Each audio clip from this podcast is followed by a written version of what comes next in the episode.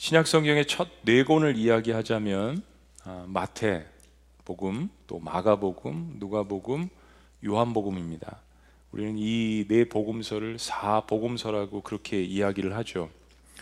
아, 우리에게 질문이 있습니다. 비슷비슷한 내용인 것 같은데 성경을 읽어보면 이 중에서 어떤 책이 가장 먼저 쓰여졌을까? 어, 학자들은 마가복음이 가장 먼저 쓰여졌다는 것에 대해서 대부분 동의합니다. 마가복음이 제일 짧은 16장 정도로 되어 있죠. 그 다음에 어, 이 마가복음을 좀 참조도 하고 하나님께 주신 영감을 통해서 마태복음과 누가복음이 쓰여졌다라고 이야기를 합니다. 그리고 마지막으로 요한복음이 쓰여졌다라고 보는 것이 정설입니다. 그럼 이 사복음서의 특징적 주제가 무엇일까요? 사복음서는 다 예수님의 어떤 그 생애, 예수님의 삶, 사역에 대해서 예수 그리스도를 중심으로 이야기를 하고 있죠. 그런 면에서 예수 그리스도를 중심으로 본다면 마태복음은 이 땅에 왕으로서 오신 예수 그리스도를 보고요. 또 마가복음은 종으로서 섬기기 위해서 이 땅에 오신 예수 그리스도를 보고 그리고 누가복음은 완벽한 인간으로서 이 땅에 오신 예수 그리스도를 강조하고요. 요한복음은 신적인 존재인 하나님의 아들로서 이 땅에 오신 예수 그리스도를 강조합니다. 근데 사복음서라고 말씀드린 이 네 가지 중에서 마테마가 누가복음을 공관 복음서라고 이야기합니다. 공관 아, 같이 본다. 같은 의미도 많고 어, 여러 가지 사건도 비슷한 것들을 많이 공유를 합니다. 그런데 사도 요한이 쓴 것으로 평가를 받는 이 요한복음은 앞에 세 복음서보다 훨씬 더 후대인 어, AD 한 90년 전후로 해서 사도 요한에 의해서 반모섬에서 쓰여졌다라고 그렇게 생각을 합니다.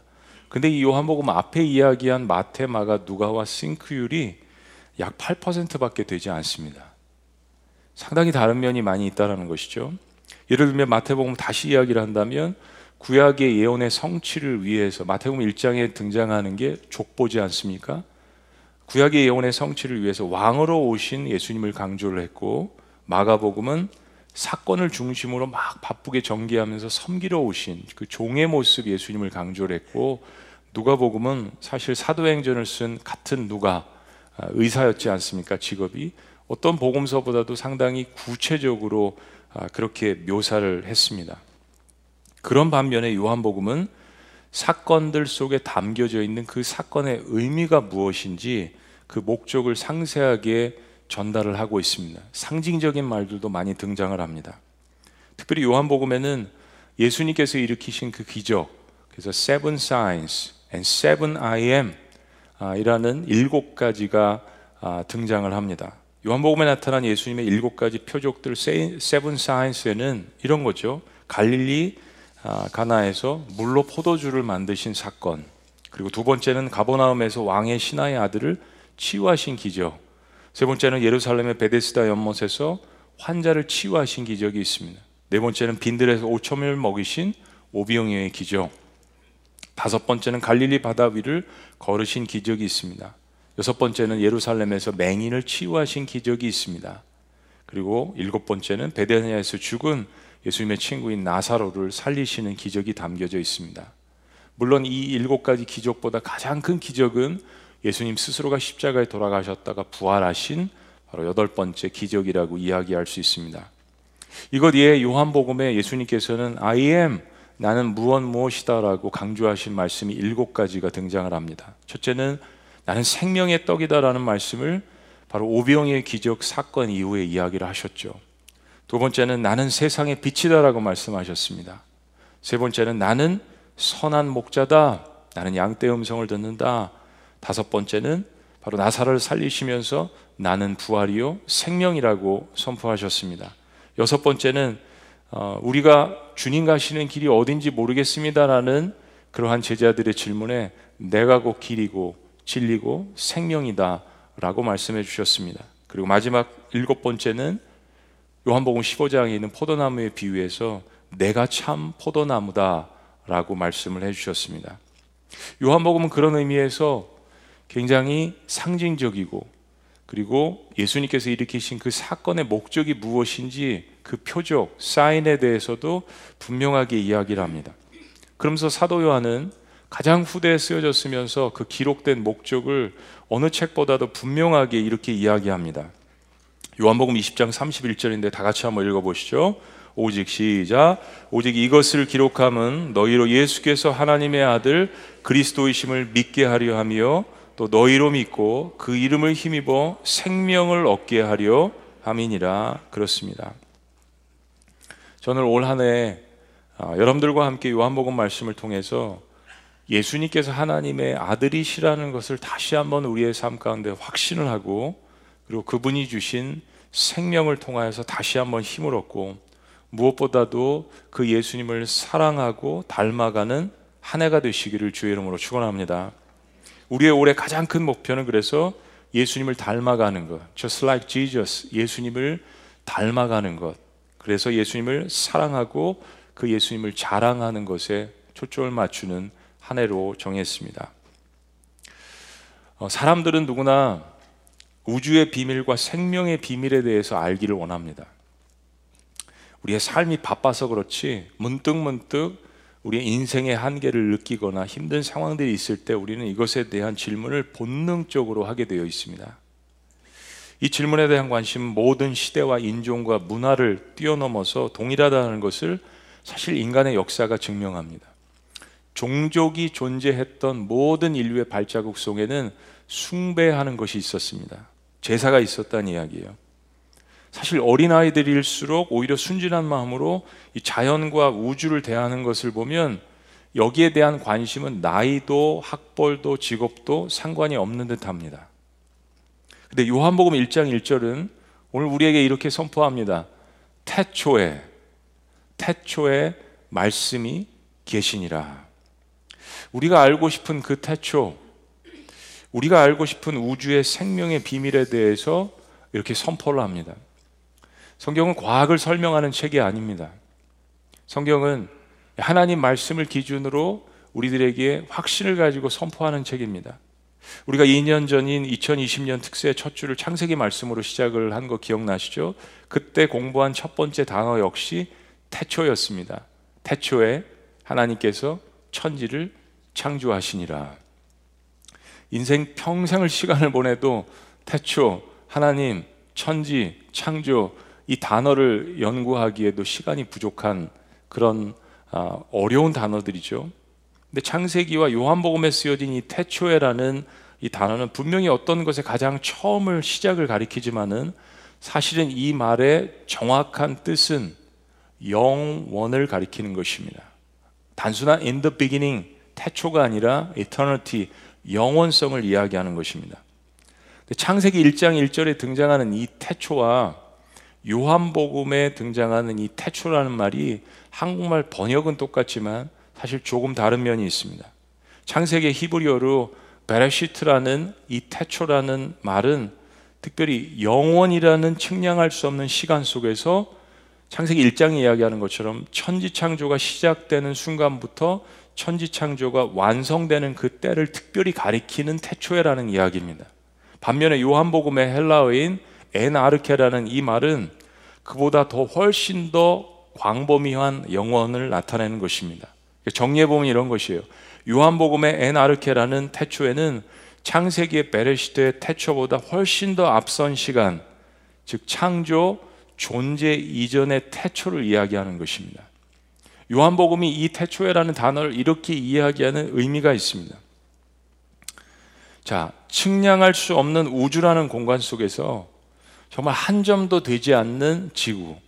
우리가 밤하늘의 별빛을 보면 모든 별들이 한 점도 되지 않는데 그 별빛에서 어떤 존재가 우리를 바라보면 지구라는 존재는 그것보다도 더 하찮은 존재로 보여질 거예요. 그런데 그 지구에서 아시아에서도 정말 한 점도 되지 않는 한반도, 거기서도 분단된 대한민국 경기도 지역에 살고 있는 한정된 공간과 시간 속에 살고 있는 인간은 이 태초나 영원이라는 말을 완전히 이해할 수 없는 것이 어찌 보면 당연한 것입니다. 그런데 이 영혼의 태초에 말씀이 계셨다라고 이야기합니다. 1절에 태초에 말씀이 계시니라 그리고 이 말씀이 이렇게 이어집니다. 태초에 말씀이 계시니라 이 말씀이 하나님과 함께 계셨으니 이 말씀은 곧 하나님이시니라. 말장난하는 것 같죠? 저희 이, 이 말씀을 수백 번을 읽어본 것 같아요. 이번에도 설교 준비하면서도 수백 번을 묵상을 했습니다. 중요한 하나님 말씀이니까요. 이 말씀을 정리하자면 말씀은 여기서 이야기한 태초에 있는 이 말씀은 하나님 아버지는 아니지만 말씀 자체가 하나님의 존재라고 이야기합니다. 자, 2절을 다시 한번 보면 그가 하나님과 함께 이미 존재하고 있었다라는 것을 이야기합니다. 이 말씀이. 그리고 더불어서 말씀이라고 표현된 그가 창조주 하나님과 이런 일을 했다라고 이야기합니다. 3절 말씀 만물이요. 다 같이 시작. 만물이 그로 말미암아 지은 바 되었으니 지은 것이 하나도 그가 없이는 된 것이 없느니라. 그렇습니다. 지금 말씀이라고 표현된 그는 하나님과 함께 우주 만물 천지를 창조했다라고 이야기합니다. 즉 창세기 1장의 창조 기사를 보면 한 존재가 더 있습니다. 엘로힘이라는 절대 유일신 하나님을 믿지만은 창세기 1장 26절에 보면 하나님이 이르시되 우리의 형상을 따라 위 복수라고 이야기하죠. 우리의 형상을 따라 우리의 모양대로 사람을 만들, 만들고라고 하나님의 존재에 대해서 복수라고 표현을 하고 있습니다.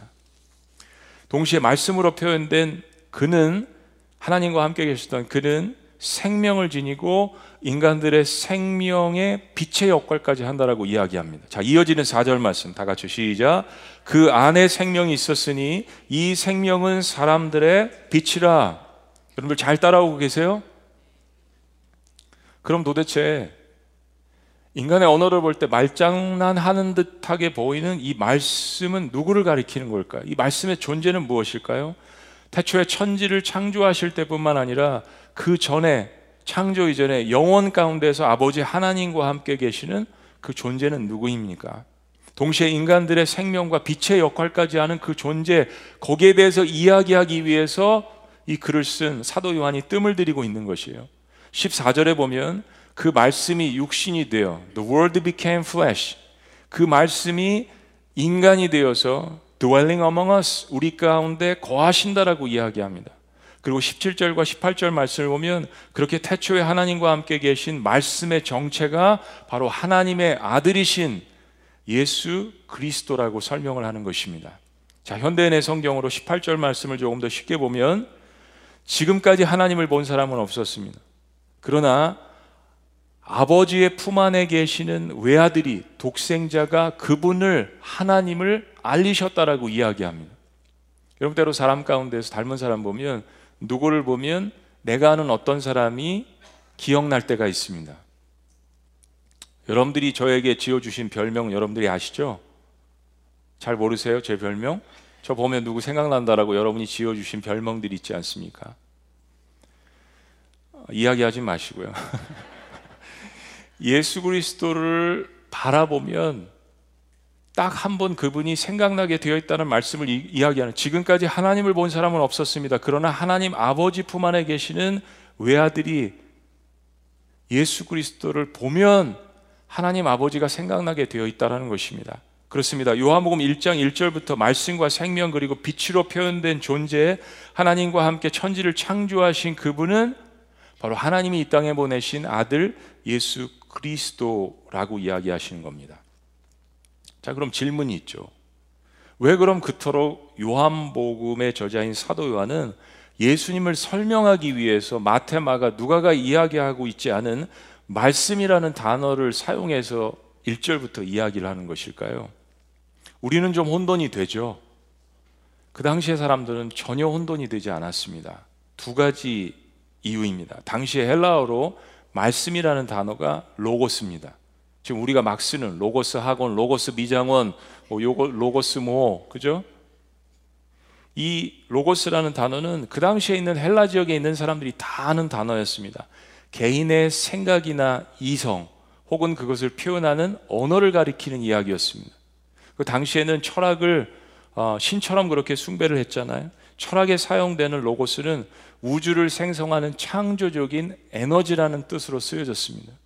그러니까 이것을 정리해 보면 이런 것이에요. 로고스라는 것은 당시에 사람들이 생각할 때 최고의 지성이고 진리의 근원이라는 단어였습니다. 태초에 최고의 지성이며 진리의 근원이 하나님과 함께 존재하셨다라는 이야기입니다. 요한복음 말하는 것은 말씀이신 예수님께서 하나님과 함께 측량할 수 없는 태초 이전부터 존재하시면서 영혼의 그 한 부분인 그 태초에도 아버지 하나님과 함께 이 천지를 함께 창조하셨다라는 것을 이야기합니다. 모든 이단들은 여기서 갈립니다. 예수 그리스도를 창조된 존재로 보는 것이죠. 그렇지 않습니다. 요한은 분명하게 이야기합니다. 태초부터 아니 그 이전부터 에나르케 영원부터 인간이 측량할 수 없는 그 영혼 속에서 하나님과 그 아버지가 함께 세상을 창조하셨다는 것을 이야기합니다. 두 번째로 예수님이 말씀이시다는 의미는 하나님이 천지를 창조하실 때 사실 말씀으로 천지를 창조하셨잖아요. 하나님이 말씀하시되 빛이 있으라. 하나님이 말씀하시되 뭐가 있으라. 하나님이 말씀하시되 하나님이 말씀하시되 이런 말씀은 우리의 생각과 이성을 전달하는 표현 수단입니다. 말씀은 영적인 의미에서 계시입니다. 하나님의 수준에서 하나님께서 말씀하시면 사실 인간은 알아들을 수 없어요. 그래서 기록된 말씀도 당시에 사람들이 알아들을 수 있는 헬라어나 히브리어나 아람어로 세모로 그렇게 기록되어진 것이 아니겠습니까? 창세기 성경은 하나님이 말씀하시되라는 것을 강조를 합니다. 곧 예수님은 요한복음에서 이야기하는 로고스의 이 말씀의 의미는 예수님은 하나님 아버지로부터 나오는 모든 말씀의 실체라는 것을 지금 강조해서 이야기하는 것입니다. 당시에 헬라 제국에 살았던 모든 사람들은 이 말씀이 로고스가 어떤 무게가 있는 이야기라는 것을 알았습니다. 사도 요한은 그 무게가 있는 진리의 근원인 그 로고스에 예수님을 비유해서 이야기했던 것입니다. 이 모든 이야기를 전체 성경적인 의미에서 쉽게 이야기하면 사도 요한은 예수님의 존재가 바로 하나님이시며 그분이 영원부터 지금까지 하나님 아버지와 함께 계시며 천지를 창조하시고 다스리시고 모든 생명의 빛과 근원이 되시는 하나님의 아들이라고 증거하고 있는 것입니다. 정리해 보면 오늘 본문 말씀은 예수님에 대해서 심플하게 세 가지를 이야기하는 것이에요. 만물의 근원 되시는 주님, 그리고 생명의 근원 되시는 주님, 빛, 즉 진리의 근원 되시는 예수님을 이야기하고 있는 것입니다. 사실 이 세 가지는 인류가 역사 가운데에서 끊임없이 답을 찾으려고 애쓰고 있는 부분들입니다. 우리는 어디로부터 왔지? 우리는 어디를 향해서 가고 있는 것이지? 우리는 어떤 진리를 절대 진리로 믿고 있는 것이지? 라는 이러한 질문들. 근데 세상의 지식인 로고스나 과학은 결코 그 답을 찾지 못하고 있죠. 찾으려고 노력은 하고 있죠. 이성과 과학의 역할은 하나님이 만드시고 창조하신 것에 대해서 발견을 해주는 역할을 하고 있는 것입니다.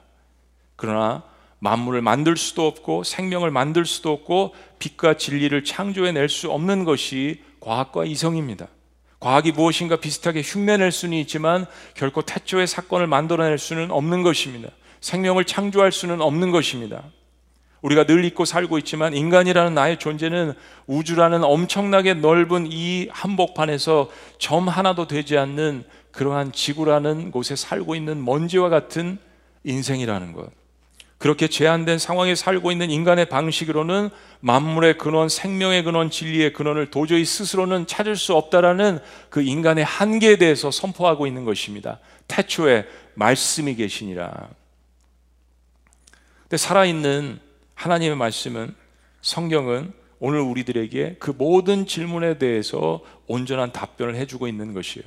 만물의 근원 예수님이 태초에 하나님과 함께 계셨고 그로 말미암아 우리가 보고 있는 세상이 지음을 받았다라는 것 생명의 근원 그 안에 생명이 있었으니 생명은 오직 하나님과 예수 그리스도를 통하여서 만들어진다라는 것 빛의 진리의 근원 이 생명은 사람들의 빛이라 14절은 예수님 안에 그 은혜와 진리가 충만하였다라고 분명하게 이야기하고 있습니다. 즉 예수님은 하나님 아버지와 더불어 모든 우주 만물과 생명과 진리의 근원이신 것입니다. 요한복음은 이 우주의 근원의 거대한 비밀을 하나하나 우리에게 사람들의 삶 가운데에서 상황 속에서 사건 속에서 우리에게 들려줄 것입니다. 태초, 말씀, 하나님, 우주 만물, 빛, 생명, 진리, 용서, 사랑, 은혜 예수 그리스도를 통하여서 우리에게 이 말씀을 증거해 주실 것입니다. 자, 그런데 갑자기 부정적인 이야기가 한 가지 등장을 합니다. 우리 5절 말씀 다 같이 읽습니다. 다 같이 시작. 빛이 어둠에 비치되 어둠이 깨닫지 못하더라. 사실 이것은 문학적으로도 말이 안 되는 역설적인 말입니다. 이런 빛은 아무리 조그만 빛이라도 새까만 어둠 가운데 빛이 나타나면 어둠이 물러가게 되어 있습니다. 여러분 밤하늘의 칠 같은 어둠 속에서도 달빛이 비추면 그래도 사람의 실체나 사물을 인지할 수 있습니다. 여러분 달과 지구의 거리는 무려 38만 킬로미터입니다. 근데 태양도 아니고 밤에 달이 뜨는데 사실은 반사되는 것이죠. 38만 킬로미터에서 비춰주는 그 빛이 우리가 밤에도 사람을 식별할 수 있는 빛이 되는 것입니다. 빛과 어둠이 대결하면 백전백승이죠. 그럼 5절은 무엇을 강조하는 것입니까? 빛이 어둠에 빛이 돼 어둠이 깨닫지 못한다라고 이야기했습니다. 빛이 빛의 역할을 감당하지 못한다는 이야기가 아니라 깨닫지 못한다는 이야기. 바로 하나님의 위대하심과 신비로움을 깨닫기에는 인간이 너무나도 오랫동안 쌓은 죄의 문제가 해결받지 않고서는 불가능하다는 이야기입니다. 우리의 눈을 가리우고 우리의 양심을 가리우고 우리의 판단력을 흐리게 만드는 이 죄, 이사에서 이야기한 이 죄, 죄의 두꺼운 벽이 하나님과 우리 사이의 모든 부분들을 가로막고 있다라는 것입니다. 빛이 비추고 있지만 죄의 무지가 그 진리를 깨닫지 못하게 하고 있다라는 것입니다. 근데 그것을 스스로 해결할 수 없는 그 한계가 있는 인간들을 위하여서 바로 하나님의 아들 예수님께서 육신이 되셔서 사람이 되셔서 우리 가운데 오셨다라고 이야기하는 것입니다. 우리 인간의 삶의 자리까지 내려오셨다는 이야기예요. 그것이 바로 우리가 볼 14절 말씀입니다. 다음 주에 볼 것이지만 우리 함께 선포합니다. 말씀이 시작. 말씀이 육신이 되어 우리 가운데 거하심에 우리가 그의 영광을 보니 아버지의 독생자의 영광이요 은혜와 진리가 충만하더라. 그렇습니다. 말씀 예수 그리스도를 가리키는 거죠. 그분이 바로 사람이 되셨다라는 것. 창세기의 태초와 요한복음의 태초가 같은 면이 있으면서도 다른 면은 바로 이것입니다. 창세기 1장의 절정은 하나님의 형상대로 만들어진 사람의 창조에 대한 축복과 축하입니다. 근데 요한복음 1장의 절정은 그런 인간들 한복판에 우리를 구원하시고자 인간이 되신 예수님의 탄생에 대해서 이야기하는 것입니다.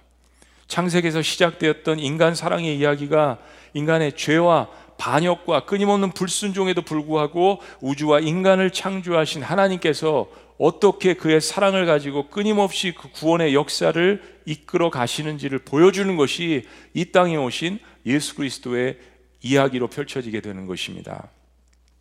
자, 그런데 요한복음이 다시 한번 갑자기 하늘에서 땅으로 이야기를 합니다. 그리고 신약의 마지막 선지자인 침례 요한에 대해서 이야기합니다. 5절 말씀 이어지면서 6절 하나님께로부터 보내심을 받은 사람이 있으니 그의 이름은 요한이라.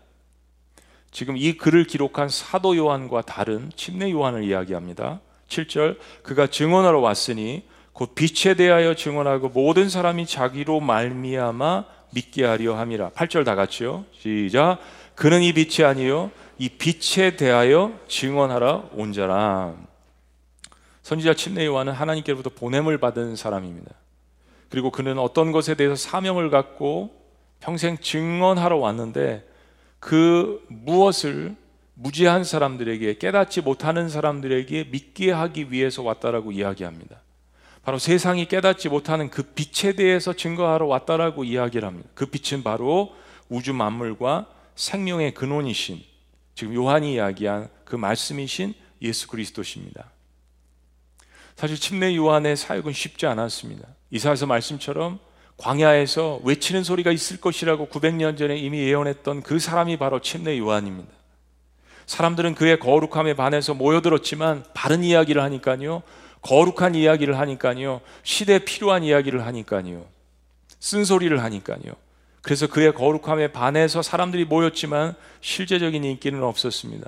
힘있게 등장해서 사역을 했지만 마지막은 헤롯 대왕에 의해서 사형을 당해서 소리 없이 사라지고 말았던 인생입니다. 근데 침례 요한처럼 복된 사람이 없습니다. 왜냐하면 그가 예배했던 예수님께서 침례 요한이 사람이 낳은 자 중에 가장 큰 자라고 칭찬을 하셨기 때문입니다. 우리가 질문해 봅니다. 아니 그보다 위대한 선지자가 구약 성경에 없었습니까? 모세가 침례 요한보다 못했나요? 불병거를 타고 하늘로 올라간 엘리야가 침례 요한보다 못했다는 이야기입니까? 그렇지 않습니다. 침례 요한을 왜 위대하라고 주님께서 말씀하셨을까요? 침례 요한이 위대한 것은 그가 스스로 위대해서가 아닙니다. 침례 요한이 위대한 것은 이 땅에 오신 그 예수님을 가리켜서 그가 하나님의 아들이신 것을 그를 보면서 실제적으로 증거하고 선포한 바로 이 땅을 살아간 첫 번째 사람이기 때문입니다. 여기 2022년 2월 13일 주일에 여러분의 삶이 가장 축복받는 너무나도 중요한 메시지가 있습니다.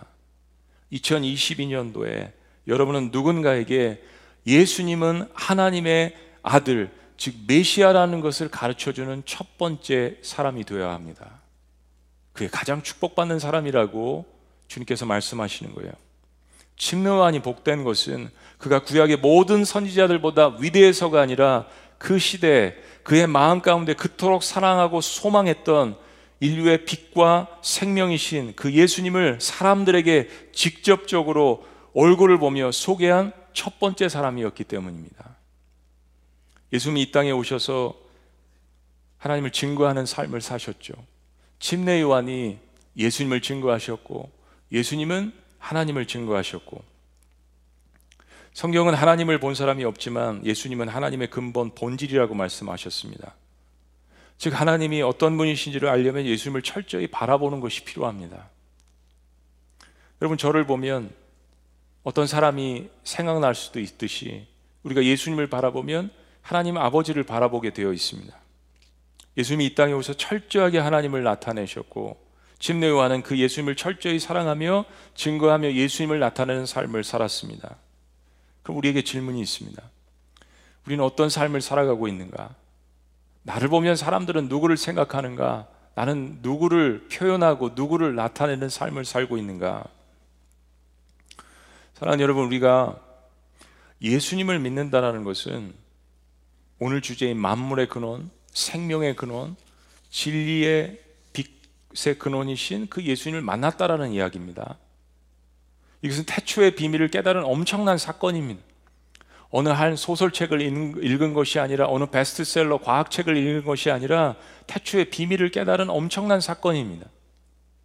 예수를 만난다는 것은 우주의 신비가 열리는 일입니다. 내 인생의 생로병사의 수수께끼가 열리는 일이지 않습니까? 하나님을 믿는다는 것이 어, 어떻게 그렇게 하찮은 일이 될 수가 있겠습니까? 내 삶의 어둠의 문제들이 떠나가고 밝은 빛으로 가득 차고 있다라는 그 소망으로 가득 차고 있다라는 것을 사실은 이 세상에 나 예수님 믿는 사람입니다라고 선포하는 일입니다.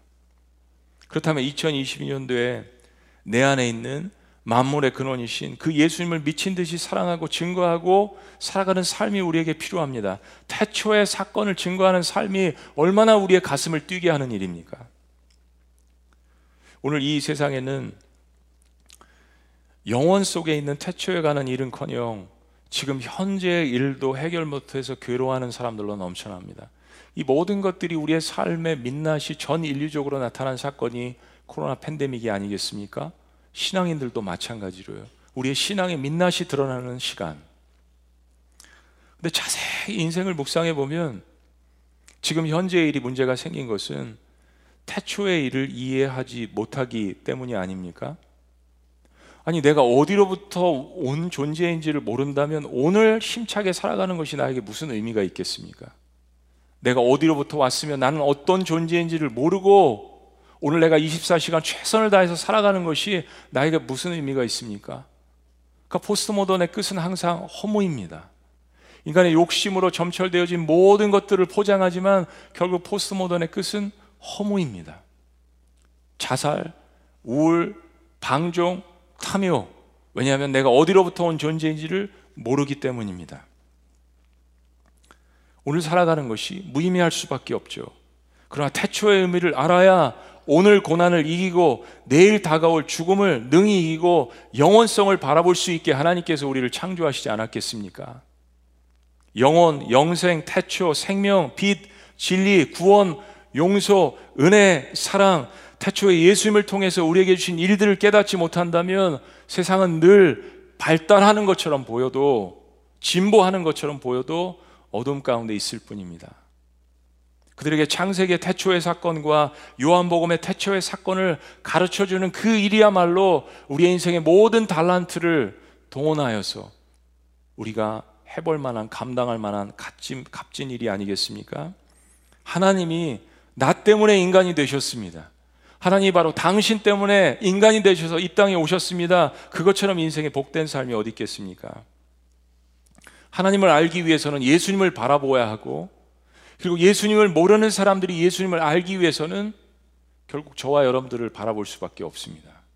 교회는 저와 여러분들이 모인 곳입니다.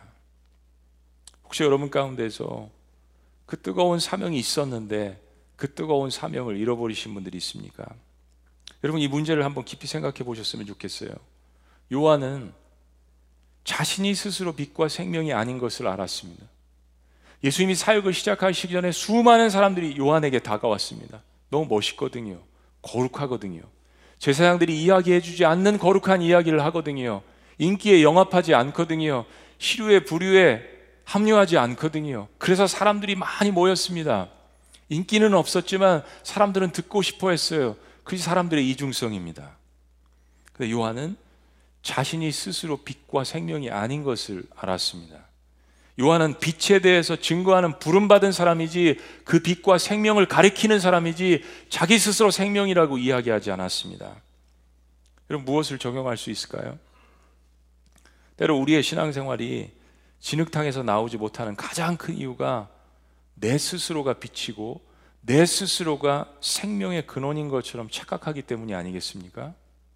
어차피 우리는 생로병사의 문제를 어떠한 세상의 권세로도 해결할 수 없습니다. 다 늙고 다 병들고 다 죽을 수밖에 없는 것이 모든 인생이 지닌 종국입니다. 결론입니다. 그래서 나는 빛이 아닙니다. 나 스스로는 생명이 아닙니다. 우리는 침례 요한처럼 빛이신 예수님을 증거하러 이 땅에 부름받은 사람들로서 온 사람들이 되어야 합니다. 그렇다면 나는 내 안에 있는 이 빛을 증거하기 위해서 지금 살아가고 있는가? 그렇다면 나를 증거하지 말고 내 안에 계신 그 그분을 증거하는 그 가운데 하나님께서 나에게 주신 생명과 진리와 영광과 은혜와 사랑이 충만하게 우리의 삶 가운데 나타나는 것을 믿으시기를 주의 이름으로 축원합니다. 금요일 날 여러분들이 영상을 잠깐 보셨지만은 우리 청년들과 함께 광야 아트리 어, 연극팀을 초청해서 더 북이란 공연을 보았습니다. 제가 이걸 결정하게 된 이유 가운데 하나가 우리 예배 드릴 때는 뭐 우리 70% 오라고 하셔도 50%도 안 오세요 사실. 공연을 제가 처음 갔습니다. 근데 밖에 공연장에서는 100%가 모이시더라고요. 좌석 200석, 300석인데 꽉꽉 들어차서 거리 유지가 없고 그냥 어깨가 다 닿을 정도로 용기를 내어서 요한복음을 가서 보러, 보러 갔습니다. 저희 딸이 미국에서 와서 그거 보고 아빠 요한복음 설교하기 전에 이거 꼭 봐야 된다고 해가지고 3주 어, 전에 가서 보고 왔어요. 그래서 우리 청년부에서도 초청을 하는데 이 연극팀을 그래도 50% 정도 유지하면서 우리가 볼 수 있겠다. 법적으로 하자가 없는 거니까 청년들이 두 시간을 넘는 이 연극을 자리를 뜨지 않고 관람을 합니다. 충격적인 내용이었습니다. 우리가 엄청난 도전을 주고 생각해야 하는 그런 내용이에요. 1517년 마틴 루터가 당시 타락한 로마 캐톨릭 면제부 판매 그리고 비성경적인 가르침들에 대항해서 독일의 비텐부르크 그 성당 정문에 95개의 반박문을 붙이지 않습니까? 이 종교개혁은 기독교를 새롭게 갱신하는 종교개혁의 시점이 되었습니다. 근데 그런 일이 있기 전에 100년 전부터 Sola Scriptura 오직 성경으로라는 외침을 주장했던 사람들이 이미 있었습니다. 영국에서는 존 위클리프라는 카톨릭의 사제이자 옥스퍼드의 대학의 교수였던 위클리프가 극히 소수의 사람들만 사제들만 읽을 수 있었던 라틴어 성경을 영어로 번역하기 시작했습니다. 그게 금기되어 있었어요. 위클리프는 하나님을 살아가는 수많은 사람들이 당연히 일부 극히 제한된 사제들뿐만 아니라 미사의 예배에 참여하는 모든 사람들이 하나님 말씀을 들을 수 있도록 이걸 번역해야 된다라고 생각하고 주장하고 행했습니다. 그러나 그는 그 결과로 사형을 당했습니다. 40년 이후에 교황 그 무덤까지 파헤쳤습니다. 체코에서는 얀 후스라는 신학자가 그런 주장을 하다가 화형을 당했습니다. 제가 이 장소에 다 가보았습니다. 묵상하고 기도하면서 정말 하나님께서 그 당시에 어떤 일이 있었는지 마음 가운데 확인하게 해주시는 그런 경험을 했습니다. 당시 로만 캐톨릭은 자신들의 기득권을 유지하기 위해서 일반 사제들이나 백성들이 성경을 읽을 수 없도록 금기하고 자신들이 만든 교회의 율법과 교회의 전통을 강조했습니다. 예수님 시대 바리새인들이나 사두개인들의 복사판이었습니다. 근데 사람들은 진리를 알고 싶어 했습니다.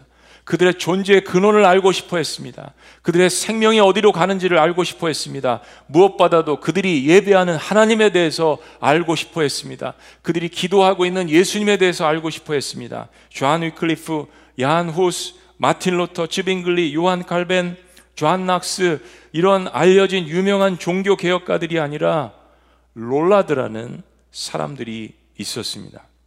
그들은 평민들이었고 시골 촌구석에서 섬기는 사제들이었습니다. 그들은 하나님 말씀을 사모해서 목숨을 걸고 번역된 그러한 성경을 다시 한번 자신들이 필사하고 쪽보북으로 만들어서 사람들에게 전달하기 시작했습니다. 그리고 그 결과로 롤라드 사람들은 잡혀서 고문을 당하고 성경은 빼앗기고 불태워지기 시작했습니다. 그러자 그들 마음 가운데 기도하면서 한 가지 결정을 하게 되었습니다. 우리가 성경이 되자. 그리고 그들은 성경을 통째로 외우기 시작했습니다. 너는 창세기, 너는 요한복음, 너는 마가복음.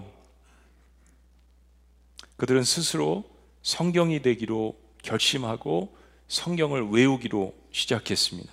창세기부터 요한계시록까지 그들은 한 사람 한 사람 자신의 로고스의 분량에 맞게 성경을 암송하기 시작했습니다. 그래서 로마 교황청은 그들은 중얼거리는 자들 독보섯이라는 롤라드라는 경멸적인 별명을 지어주었던 것입니다. 1517년 종교개혁이 일어나기 전 약 100년간 유럽 지역에서 순교한 롤라드, 롤라드들의 수는 수백만에 이른다고 합니다. 내가 성경을 암송했기 때문에, 내가 성경을 묵상했기 때문에, 내가 성경을 내 모국어로 읽었기 때문에, 내가 성경을 필사했기 때문에, 내가 성경을 전달했기 때문에 순교한 사람들의 숫자가 수백만 명에 이르렀다라고 이야기합니다. 이것은 유럽의 이야기뿐이 아닙니다. 우리나라 구한말에도 지게 뒷짐에 번역된 쪽복음을 나르며 예수님을 증거한 매서인 권선이라고 불리우는 그리스도인들이 있었습니다. 대부분 종의 신분을 가진 사람들이었습니다. 그들은 선교사님들이 갈 수 없는 한반도의 시골, 산골, 마을, 강을 건너고 산을 건너고 깊은 골짜기까지 곳곳 들어가서 성경을 건네 주었습니다. 그런 이름도 없고 빛도 없던 그러한 신분의 사람들이었지만 그들 안에 생명과 빛을 전하는 그 기쁨이 가득 차서 그들에게 복음을 전했던 그러한 한국에 존재했던 롤라드의 사람들이었습니다. 여러분, 태초에 하나님이 천지를 창조하셨잖아요. 우리는 죄인이지만 하나님께서 인간들을 차별 없이 사랑해 주셨습니다. 하나님 말씀 안에는 예수 그리스도 안에는 종이나 노예자나 주인이나 헬라인이나 유대인이나 차별이 없습니다. 그래서 그분이 우리를 구원하시기 위해서 그 아들을 이 땅에 보내셨습니다. 그분이 생명이고 빛이십니다. 그분을 믿는 자는 누구든지 차별 없이 용서함을 받고 영생을 얻는데요. 이것이 더 굿뉴스, 이것이 복음이 아니겠습니까? 율법이나 전통이 아니라 바로 그분 하나님의 아들을 믿는 믿음 안에서 그리스도인이 되는 것이랍니다. 하나님이 나 때문에 인간이 되셨대요.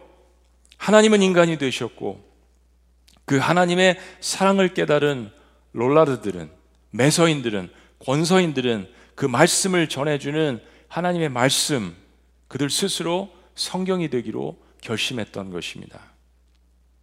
여러분들은 올해 어떤 결심을 하십니까?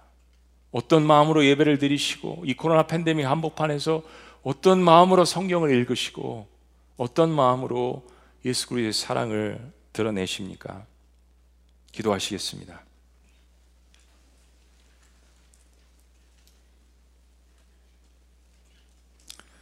태초에 말씀이 계시니라 이 말씀이 하나님과 함께 계셨으니 이 말씀은 곧 하나님이시니라 그가 태초에 하나님과 함께 계셨고 만물이 그로 말미암아 지은 바 되었으니 지은 것이 하나도 그가 없이는 된 것이 없느니라 그 안에 생명이 있었으니 이 생명은 사람들의 빛이라.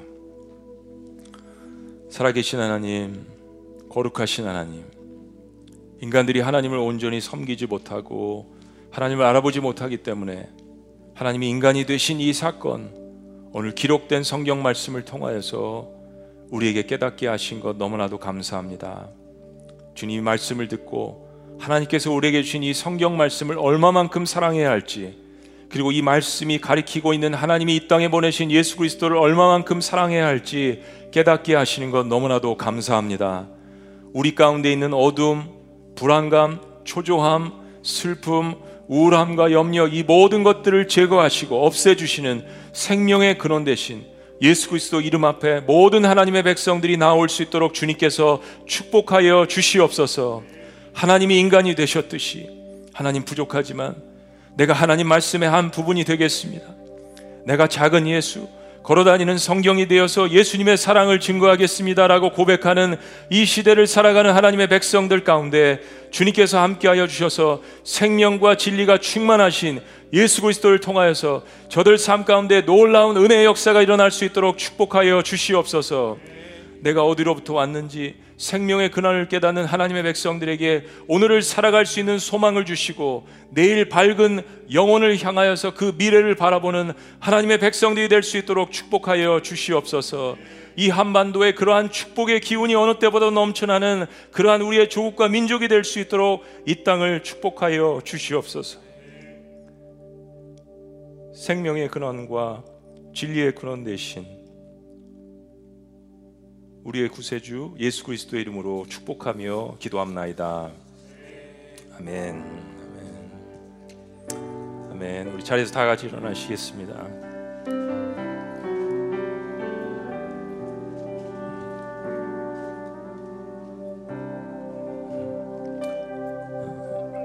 주신 말씀 생각하시면서 우리 함께 고백하며 찬양합니다. 이 땅에 오신 하나님의 본체 십자가에 달리사 우리 주의 사하셨네. 왕께 만세. 우리 주님 앞에 우리 믿음으로 고백합니다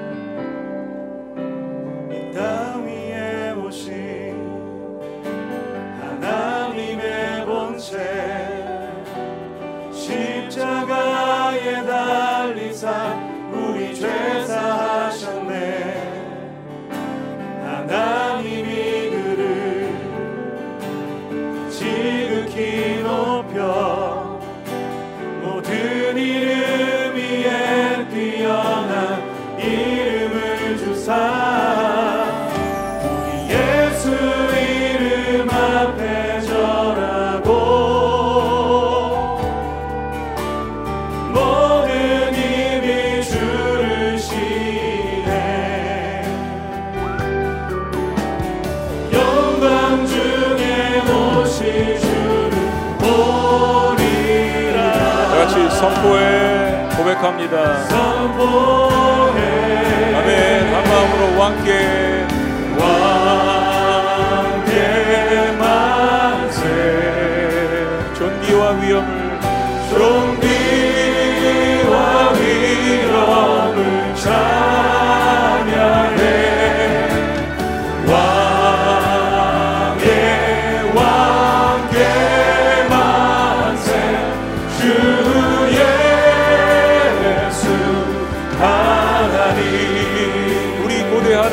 고백합니다. 우리 고백하네 주님 오실 그날. 주님 오실 그날. 다시 사신 왕의 영광 이 땅을 비추네. 사단의 권세는 사단의 권세는 주 앞에 무너져. 주 앞에 무너져. 생명과 진리의 주 권세 가장 높도다